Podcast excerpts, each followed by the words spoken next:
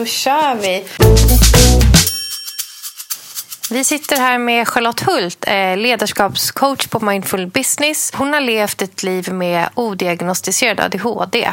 Charlotte fick sin diagnos i vuxen ålder och delar nu öppenhjärtligt med sig av sin historia. Charlotte, vilka är dina tre bästa tips kring flickor och ADHD? Och det här ska jag säga kortfattat. Ja. Wow, vilken utmaning. Um, lär dig dina styrkor och svagheter. Och så ser du till att bli jättebra på det du är bra på. Och lägger mycket tid på det så att du blir ännu bättre på det. För det är förmodligen så att du tycker att det är kul också. Eh, så fokusera på det du tycker är kul och roligt. Det du känner att du har lite svårt med, ja, men, eh, ta emot stöd och hjälp. Sånt som går.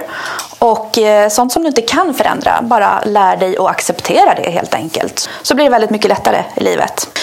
Eh, vad hade jag mer där då? Jag vill också säga till eh, vårdnadshavare att... Eh, förlåt.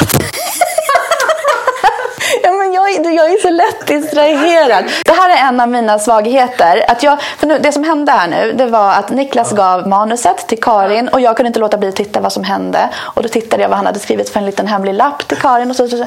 Nu avslöjade hon att vi sitter och skickar hemliga lappar till varandra.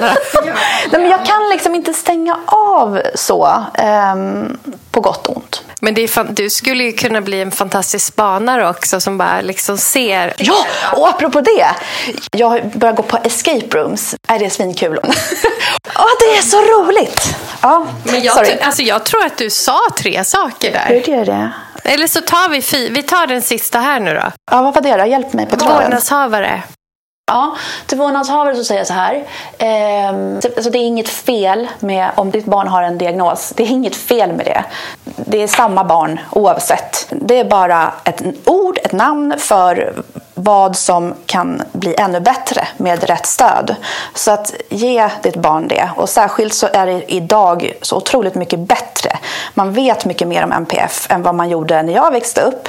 Eh, så att jag säger inte att eh, man har gjort rätt eller fel om någonting. Det är bara som det är. Och hade det inte varit för det så hade jag inte haft ett fantastiskt jobb som jag älskar.